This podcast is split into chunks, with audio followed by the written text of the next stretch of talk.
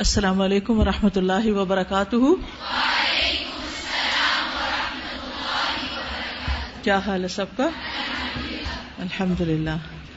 نحمده ونصلی علی رسوله الکریم.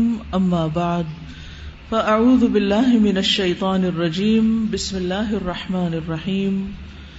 رب اشرح لی صدری ویسر لی امری واحلل عقدۃ من لسانی یفقهوا قولی. قل هل يستوي الذين يعلمون والذين لا يعلمون وإذا قيل انشزوا فانشزوا يرفع الله الذين آمنوا منكم والذين أوتوا العلم درجات والله بما تعملون خبير. يَا أَيُّهَا الَّذِينَ آمَنُوا أَطِيعُوا اللَّهَ وَرَسُولَهُ وَلَا تَوَلَّوْا عَنْهُ وَأَنْتُمْ تَسْمَعُونَ. کتاب المغازی, باب عمرة القضاء. ذكره أنس عن النبي صلى الله عليه وسلم. باب عمرہ قضاء کا بیان. حدثني عبيد الله بن موسى عن إسرائيل عن أبي إسحاق عن البراء رضي الله عنه قال لما اعتمر النبي صلى الله عليه وسلم في ذي القعدة فأبى أهل مكة أن يدعوه يدخل مكة حتى قضاهم على أن يقيم بها ثلاثة أيام. امام بخاری کہتے ہیں مجھ سے عبید اللہ بن موسیٰ نے بیان کیا, انہوں نے اسرائیل سے, انہوں نے ابو اسحاق سے, انہوں نے براء ابن عازب سے, انہوں نے کہا کہ انہوں نے براء نے رضی اللہ عنہ صحابی ہیں, قال لما اعتمر جب عمرے کا ارادہ کیا, النبی صلی اللہ علیہ وسلم نبی صلی اللہ علیہ وسلم نے, فی ذی القعدۃ ذو القعدہ کے مہینے میں, فابا اہل مکہ تو انکار کیا اہل مکہ نے, ان یدعوہ کہ آپ کو چھوڑیں, یدخل مکہ کہ آپ مکہ داخل ہو سکیں. یعنی جب نبی صلی اللہ علیہ وسلم نے صلح حدیبیہ کے سال ذو القعدہ میں عمرے کا ارادہ کیا تو اہل مکہ نے آپ کو مکہ میں داخل نہیں ہونے دیا, داخل ہونے سے روک دیا. حتی قضاہم یہاں تک کہ آپ نے ان کے ساتھ فیصلہ کیا. قضا یقضی, قاضی بھی اسی سے ہوتا ہے, فیصلہ کرنے والا یا جج. الا اس بات پر, ان یقیم بہا ثلاثۃ ایام کہ آپ وہاں صرف تین دن قیام کریں گے, یعنی آئندہ سال آپ تین دن کے لیے مکہ رہیں گے. اور اس بات پر یا اس شرط پر فیصلہ ہو گیا. تو یہ جو لفظ ہے نا قضاہم, یعنی آپ نے ان کے ساتھ فیصلہ کیا, یا یعنی فیصلہ طے پایا یا قرارداد طے پائی, اسی سے پھر اس عمرے کا نام عمرہ قضا کہا جاتا ہے, یعنی جس میں تین دن کے عمرے کا فیصلہ ہوا. بعض نے کہا کہ چونکہ اس سال حدیبیہ کے سال آپ عمرہ نہیں کر سکے تھے تو اگلے سال جب آپ نے عمرہ کیا تو وہ ایک طرح سے قضا عمرہ تھا, لیکن اصل بات اس میں یہ ہے کہ آپ نے ان کے ساتھ ایک قرارداد پاس کی تھی, ایک معاہدہ آپ کا ہوا تھا جس کو قضا کہا گیا ہے. فلما کتب الکتاب کتبوا, پھر جب وہ کتاب یعنی وہ معاہدہ لکھا گیا, صلح نامہ لکھا گیا, تو انہوں نے لکھا ھذا ما قضا علیہ محمد رسول اللہ صلی اللہ علیہ وسلم, یہ وہ چیز ہے جس پر صلح کی ہے محمد صلی اللہ علیہ وسلم نے جو اللہ کے رسول ہیں. قالوا تو انہوں نے کہا لا نقر لک بہذا, ہم آپ کی اس بات کو نہیں مانتے. لو نعلم انک رسول اللہ, اگر ہم جانتے ہوتے کہ آپ یقیناً اللہ کے رسول ہیں, ما منعناک شیئا تو ہم آپ کو کسی چیز سے بھی نہ روکتے, یعنی ہم آپ کے رسول ہونے کا انکار کرتے ہیں اسی لیے ہم آپ کو مکہ میں داخل نہیں ہونے دے رہے اور یہ موقع پیش آیا ہے، لہذا اس معاہدے میں رسول اللہ کا لفظ نہیں لکھا جائے گا. یعنی یہ کس کی طرف سے تھا؟ قریش کی طرف سے. شابش. ولیکن انت محمد ابن عبد اللہ، لیکن آپ تو محمد بن عبداللہ ہیں، یعنی ہم آپ کو محمد بن عبداللہ کے نام سے جانتے ہیں، رسول اللہ کے نام سے نہیں. فقال، تو آپ نے فرمایا، انا رسول اللہ و انا محمد ابن عبداللہ، میں اللہ کا رسول ہوں اور میں محمد بن عبداللہ ہوں. یعنی آپ نے کوئی بحث نہیں کی، انہوں نے انکار کیا، آپ نے اقرار کیا. یعنی انہوں نے کہا ہم اقرار نہیں کرتے، لیکن آپ نے دوبارہ اس کو دہرایا کہ حقیقت یہی ہے. ثم قال لعلی، پھر علی رضی اللہ عنہ سے آپ نے فرمایا، امحو رسول اللہ، اس تحریر سے رسول اللہ کا لفظ مٹا دو، یعنی جھگڑا ختم کرو. اگر یہ اسی پہ ہی مانتے ہیں، اسی پر ہی یہ راضی ہیں، تو چلو ایسا ہی صحیح، میں ہوں تو اللہ کا رسول، لیکن یہاں نہ بھی لکھا گیا تو کوئی بڑی بات نہیں. قال علی، تو علی کہنے لگے، لا واللہ لا امحوک ابدا، نہیں اللہ کی قسم میں آپ کا نام کبھی بھی نہیں مٹاؤں گا، میں اس چیز کو نہیں مٹاؤں گا. تو حضرت علی کا یہ کہنا آپ کے حکم کا انکار نہیں تھا، بلکہ آپ کی رسالت کے اقرار کی اور تصدیق تھی کہ میں تو چونکہ اس پر ایمان رکھتا ہوں، اس لیے میں یہ نہیں کروں گا. فأخذ رسول اللہ صلی اللہ علیہ وسلم الکتاب، تو رسول اللہ صلی اللہ علیہ وسلم نے وہ معاہدہ یا وہ صلح نامہ جو تھا وہ لے لیا، وہ کاغذ لے لیا جس پہ لکھا جا رہا تھا. ولیس یحسن یکتب، اور آپ اچھی طرح لکھنا نہیں جانتے تھے. قرآن مجید میں آتا نا، ما کنت تدری مل کتاب، اور یہ بھی آتا ہے ولا تخطه بیمینک، تو آپ لکھنا نہیں جانتے تھے. ایک اور روایت میں آتا ہے کہ آپ نے کہا کہ مجھے یہ بتاؤ کہ کہاں لکھا ہوا، تو آپ نے پھر اپنے ہاتھ سے اس کو وہاں سے مٹا دیا. فکتب، تو اس نے پھر لکھا، ھذا ما قاضا محمد بن عبداللہ، یہ وہ چیز ہے جس پر محمد بن عبداللہ نے فیصلہ کیا ہے. لا يدخل مکہ السلاح، کہ وہ مکہ میں ہتھیار داخل نہیں کریں گے، یعنی جب عمرے کے لیے آئیں گے تو ہتھیار لے کر نہیں آئیں گے. الا السیف فی القرابی، مگر تلواریں غلاف کے اندر، نمدے کے اندر، یعنی تلوار جو نیام میں ہوتی ہے، وہ نیام میں ڈالی ہوئی تلوار عربوں کے قاعدے کے مطابق، جسے سفر میں وہ ایک اس طرح اپنے ساتھ رکھتے تھے، تو وہ ساتھ ہوگی.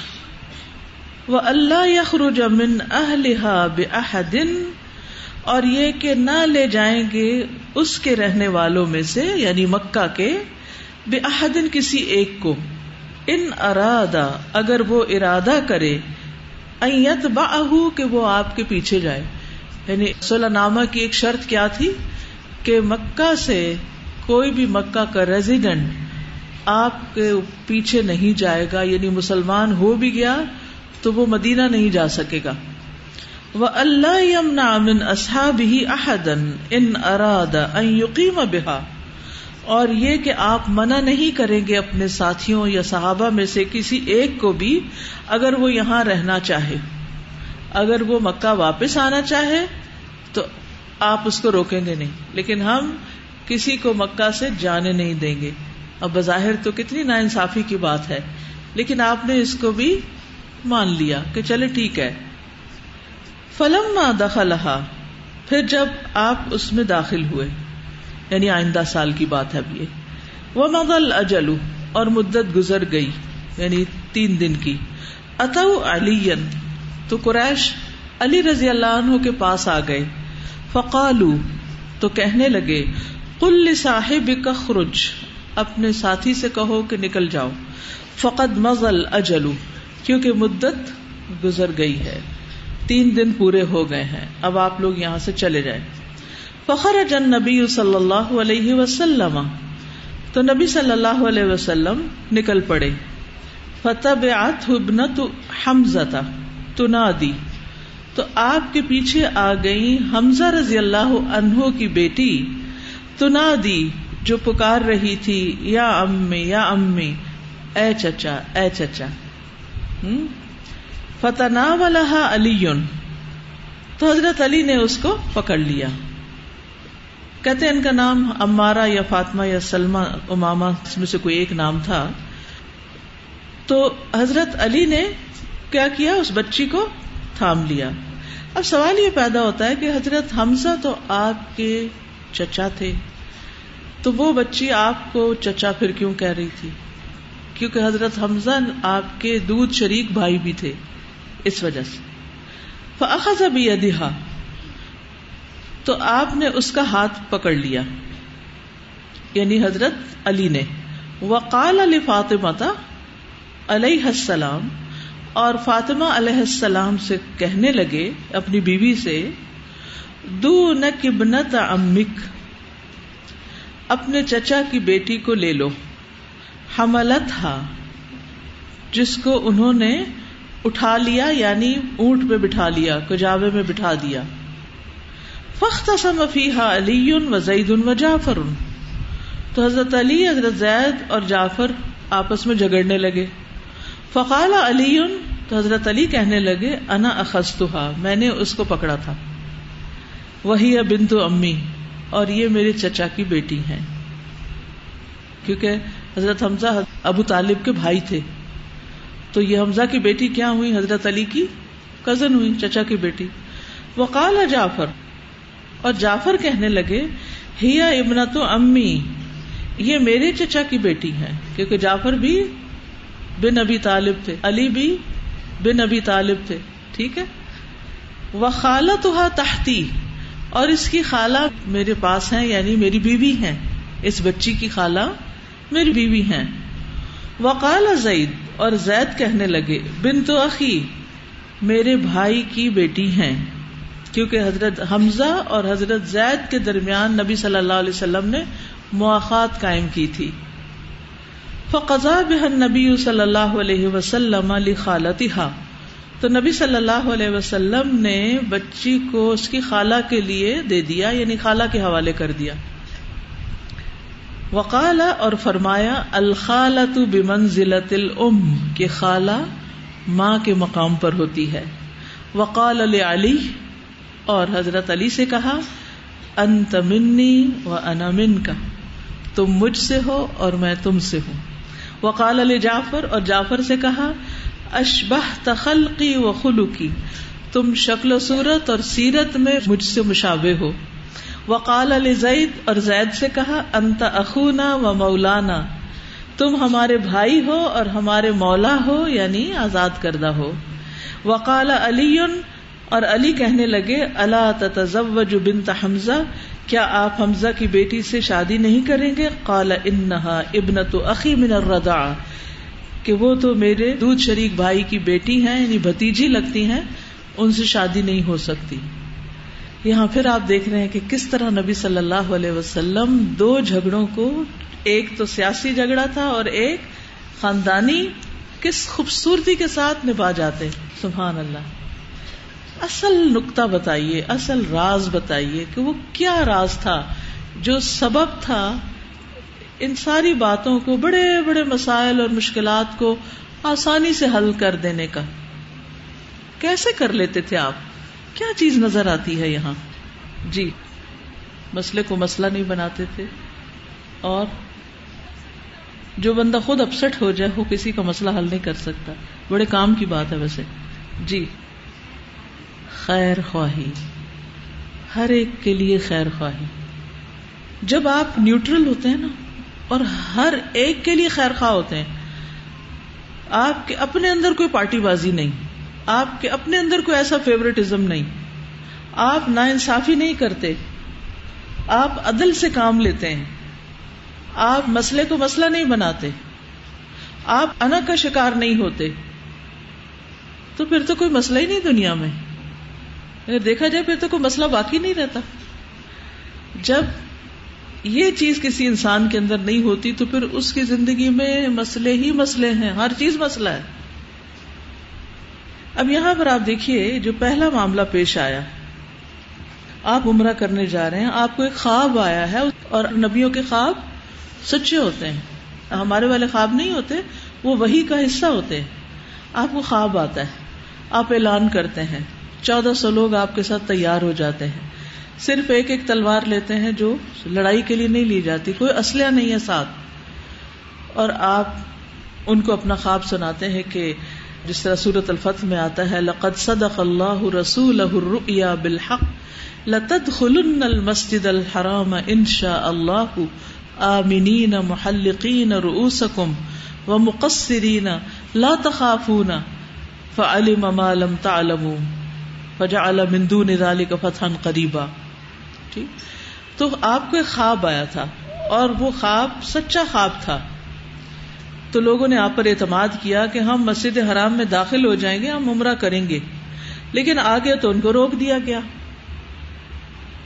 جو سچے ایمان والے تھے ان کو آپ کے اوپر کوئی مسٹرسٹ نہیں ہوا کہ آپ نے ہمیں دھوکہ دیا یا آپ نے ہم سے جھوٹ بولا، لیکن ان کے دل میں خیال ضرور آیا، جیسے جنگ احد کے موقع پر جب شکست ہوئی تو خیال ضرور آیا کہ اللہ کا وعدہ ہے مومنوں کا ساتھ دینا، تو پھر ہمارا ساتھ کیوں نہ دیا گیا. یہاں بھی خیال ضرور آیا کہ آپ نے تو یہ خواب دیکھا تھا، تو پھر یہ کیا ہوا. ہر انسان کے ذہن میں ایک سوال تو آتا ہے، لیکن کوئی بد اعتمادی نہیں تھی وہاں.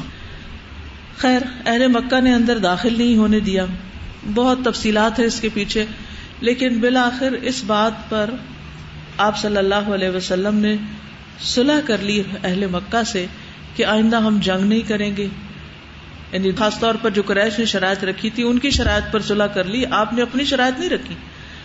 انہوں نے جنگ بندی کا پھر اعلان کیا، پھر یہ کہ کوئی یہاں سے مسلمان ہو کے مدینہ نہیں جائے گا، کوئی مدینہ سے آئے تو اس کو آنے دیا جائے گا، جو یہاں رہنا چاہے رہ سکتا ہے.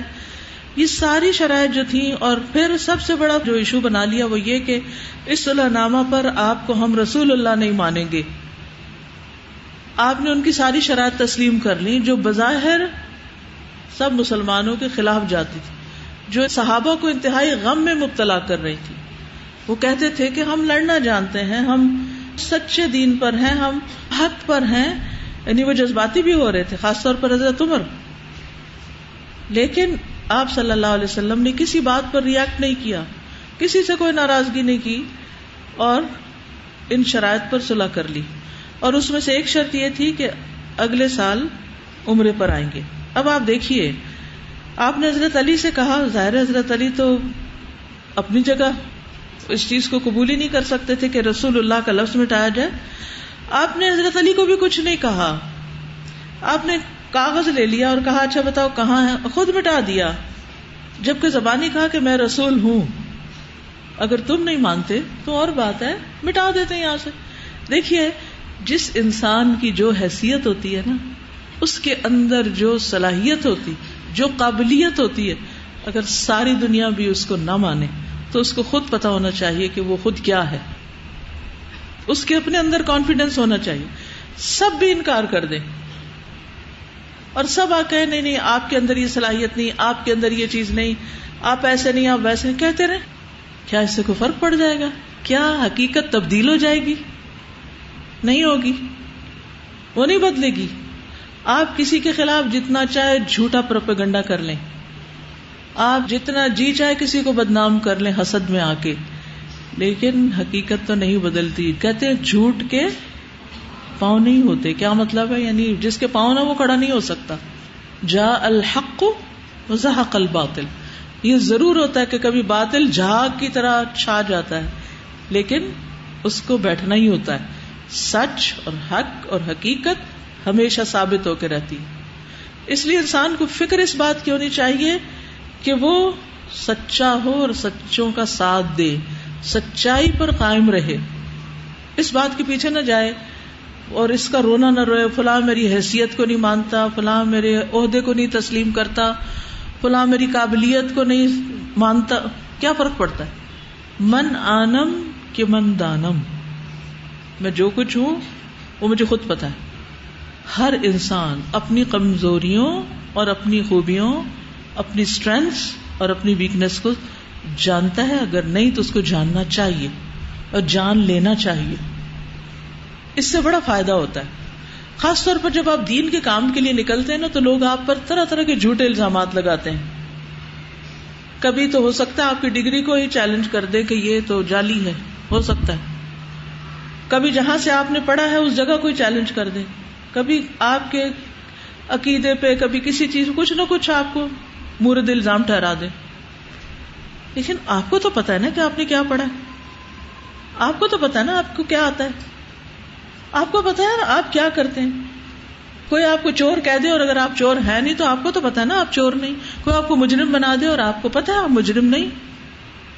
تسلی رکھیں، نہ آپ اپسٹ ہوں، نہ لوگوں کو اپسٹ کریں، نہ رونا دھونا مچے، کچھ بھی نہیں کریں. اپنے کام پر فوکس کر کے کرتے رہیں کرتے رہیں کرتے رہیں.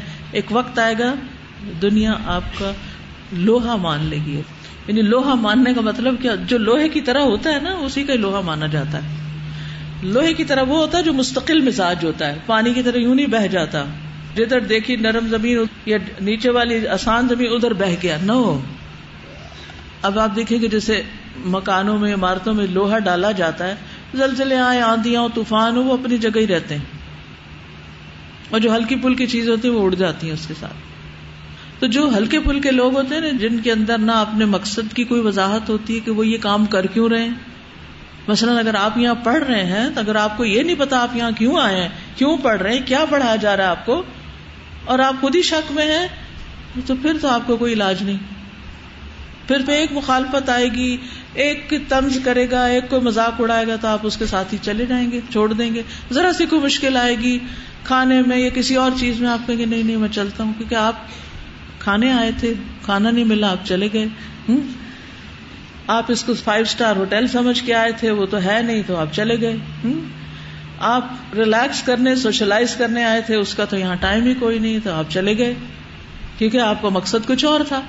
لیکن جو اس لیے آئے کہ میں نے قرآن کو اچھی طرح سمجھنا ہے، جس طرح یہاں محنت کی جاتی ہے اسٹوڈینٹس میں کہیں ایسا نہیں ماحول، تو مجھے تو پڑھنا ہی پڑھنا ہے، باقی چیزیں سب غیر ضروری، تو آپ لوہے کی طرف ڈٹ جائیں گے اور لوگ بھی آپ کو مان جائیں گے. پھر کوئی آپ کو اپنی پروپیگنڈا مہم چلانے کی ضرورت نہیں پیش آئے گی کہ لوگ آپ کو سچا سمجھیں. اگر آپ سچے ہیں نا تو آپ کی صداقت پھر دشمن بھی اس کی گواہی دیں گے، مان جائیں گے.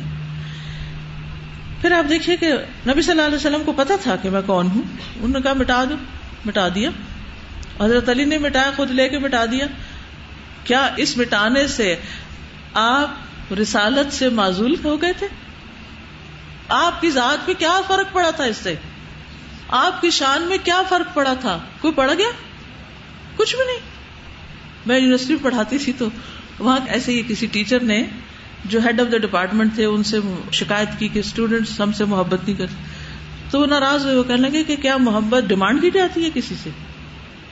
محبت مطالبے سے آتی ہے.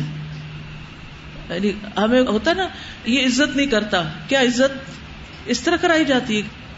عزت کرو میری، ایسے ہوتی ہے عزت، اعتماد کرو مجھ پہ، مانو میری حیثیت کو، ایسے ہوتا ہے. کیسے ہوتا ہے؟ آپ کا عمل ثابت کر دے گا آپ کیا ڈیزرو کرتے ہیں، آپ کہاں کھڑے ہیں، یہاں کھڑے ہیں، یہاں یا یہاں. آپ کا قد کتنا ہے وہ آپ کا عمل بتا دے گا. کہیں آپ کا نام رہ گیا، لسٹ میں نہیں آیا، آپ کو کسی نے اگنور کر دیا، کسی نے آپ کو توجہ نہیں دی، کسی نے آپ کو سلام نہیں کیا، کسی نے آپ کو عزت نہیں دی، نو پرابلم، نو پرابلم، کوئی مسئلہ ہی نہیں. کیوں؟ اس لیے کہ آپ کے ذہن میں ایک بڑا مقصد ہے، آپ اس کے لیے یہاں اندر آتے ہیں. اور اگر آپ کا مقصد یہ ہے جن کا ابھی میں نے ذکر کیا، تو پھر آپ غمگین ہی رہیں گے، پھر آپ پریشان ہی رہیں گے، پھر آپ کچھ کر نہیں سکتے، آپ اپنی زندگی برباد کر دیں گے. نبی صلی اللہ علیہ وسلم نے تیئیس سال میں اتنا بڑا کارنامہ کر دیا تھا، اتنے سارے لوگ تیار ہو گئے، اتنے سارے علاقے فتح ہو گئے، کیا کچھ ہو گیا، قرآن مکمل ہوا، حدیث کا اتنا بڑا ذخیرہ چھوڑا گیا. حیرت ہوتی نہیں، عقل میں آتا نہیں کہ اتنے کم عرصے میں اتنا کام کیا، کیونکہ اپنی ذاتیات سے اوپر، ان جھگڑوں سے اوپر، غیر ضروری چیزوں سے اوپر. اور یہی آپ کی سنت ہے. جو اس سنت پہ چلے گا وہ کامیاب ہوگا، اور جو ان سنتوں کو چھوڑ دے گا نا، یہ جو یہاں نظر آ رہی ہیں اور جو آپ پڑھ رہے ہیں، تو پھر کامیابی نہیں ہو سکتی.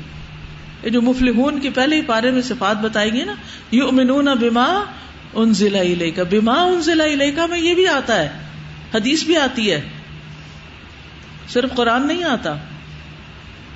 پھر آپ دیکھیے وہ معاملہ حل ہوا, پھر تکلیف دہ شرائط تھی, آپ نے قبول کر لی کیونکہ اب آپ کو کچھ اور کرنا تھا.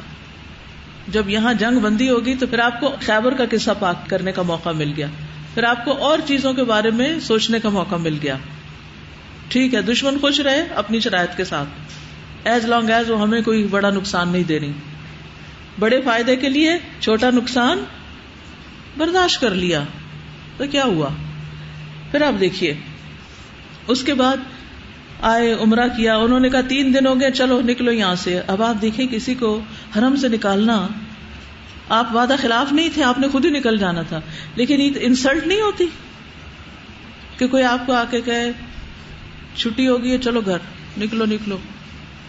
کیسا لگتا ہے آپ کو؟ آپ نے جانا ہی ہوتا ہے, لیکن جب کوئی آپ کو کہتا ہے نا گیٹ بند ہونے لگا نکلو یہاں سے, پھر وہ نہیں اچھا لگتا.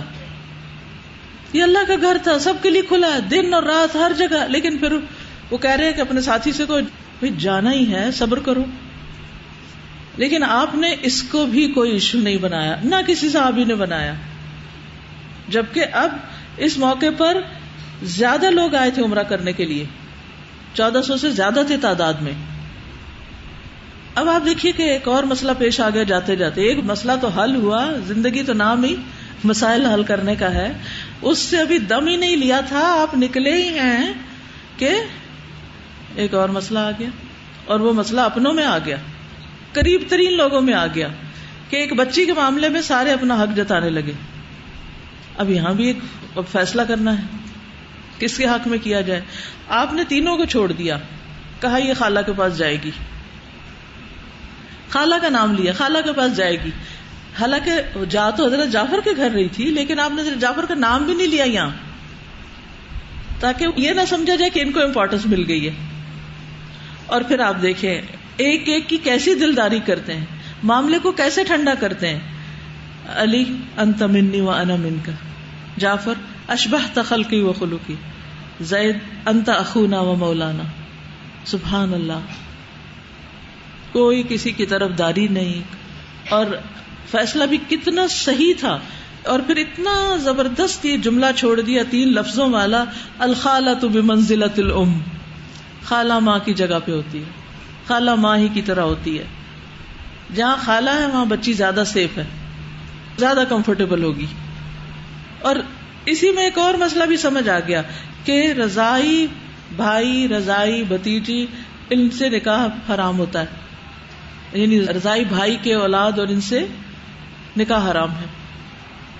ہر موقع پر کچھ نہ کچھ آپ نے آگے تعلیم بھی دے دی.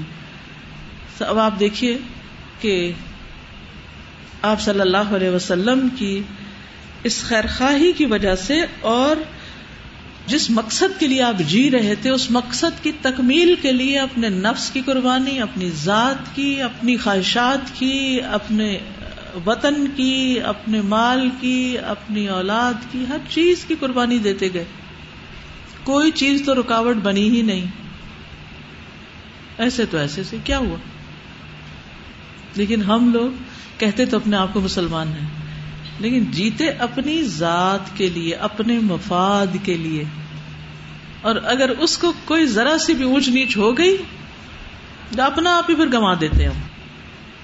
دین کا نقصان تو ہوتا ہی ہے, اس طرح کے کانفلکٹس میں انسان اپنی صلاحیتوں کو ضائع کر بیٹھتا ہے, پوری قوت سے وہ کام نہیں کر سکتا, اپنا پورا پوٹینشیل وہ استعمال نہیں کرتا, وہ سب کچھ نہیں دے پاتا جو اللہ نے اس کو خزانے دے رکھے ہوتے ہیں, وہ سب نہیں استعمال ہو سکتے کیونکہ ان کو استعمال کرنے کا وقت ہی نہیں آیا.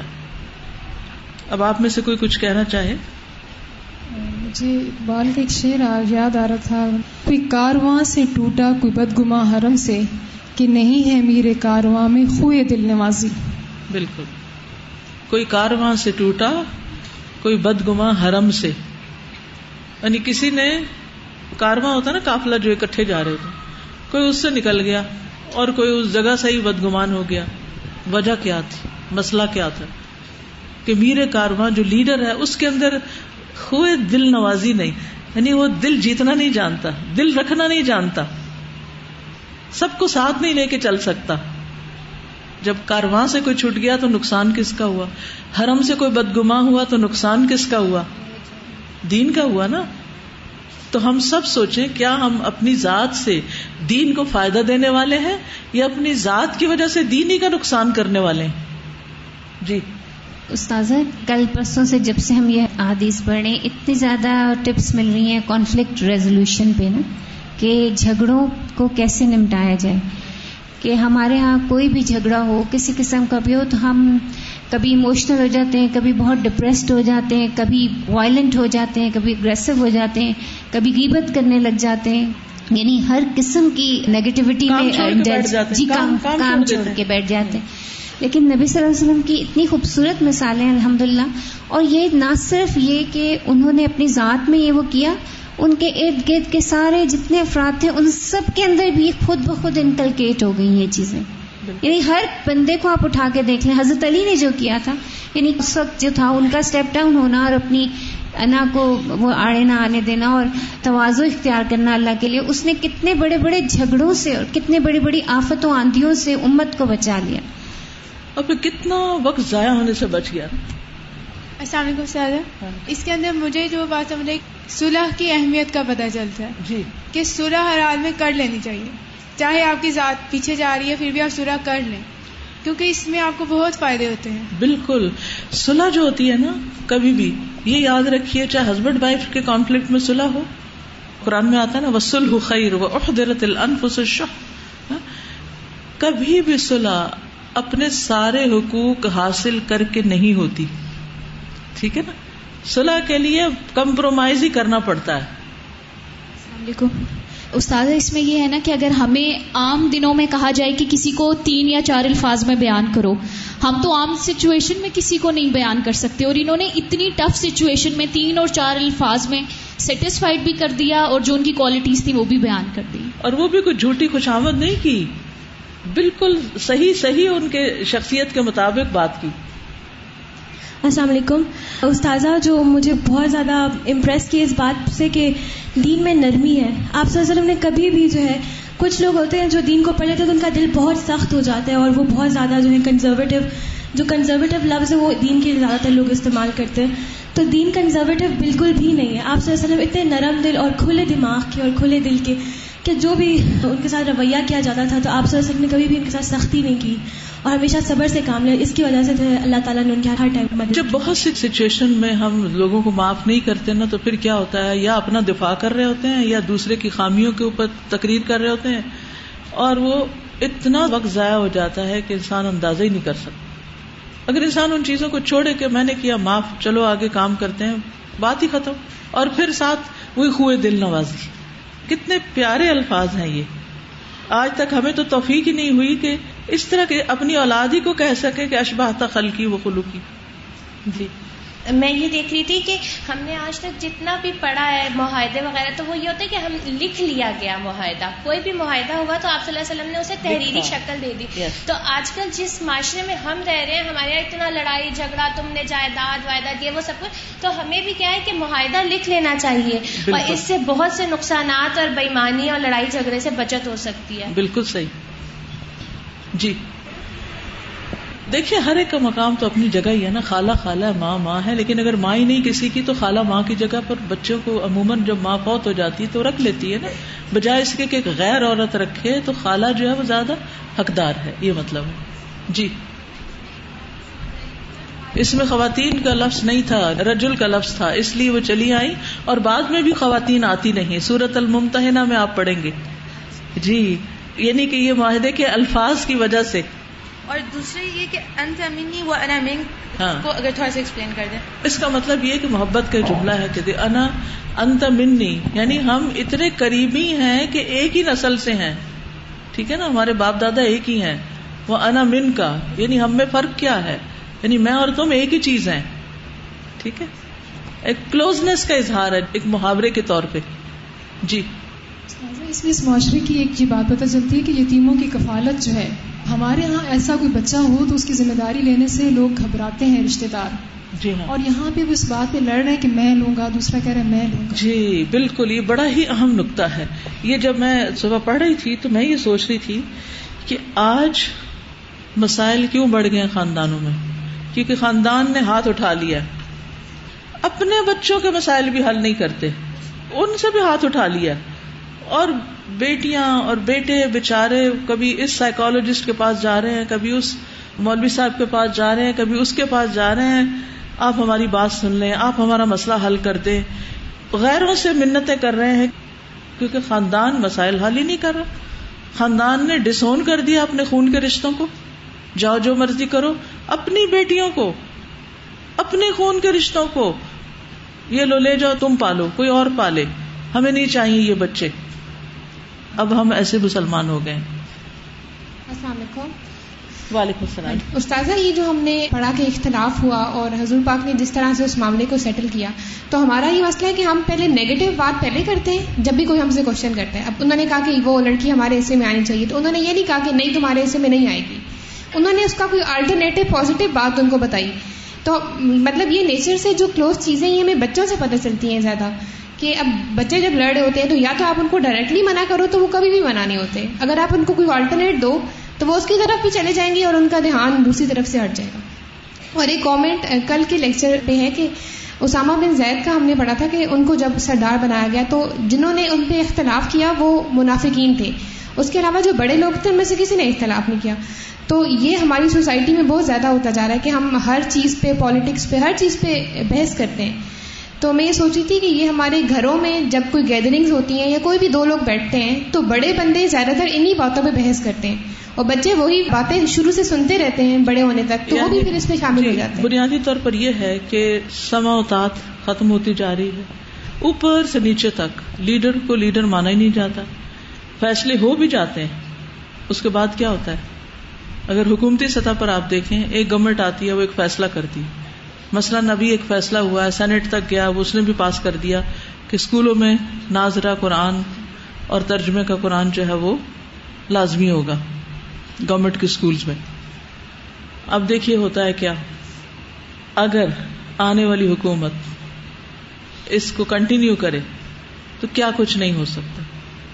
لیکن عمومی طور پر جو تجربہ ہے وہ یہی ہے, ایک آ کے ایک فیصلہ کرتا ہے, دوسرا آ کر اس کو الٹا کر دیتا ہے, اور ہم وہیں کے وہیں کھڑے رہنے کی بجائے اور بھی پیچھے جاتے ہیں اور پیچھے چلے جاتے ہیں.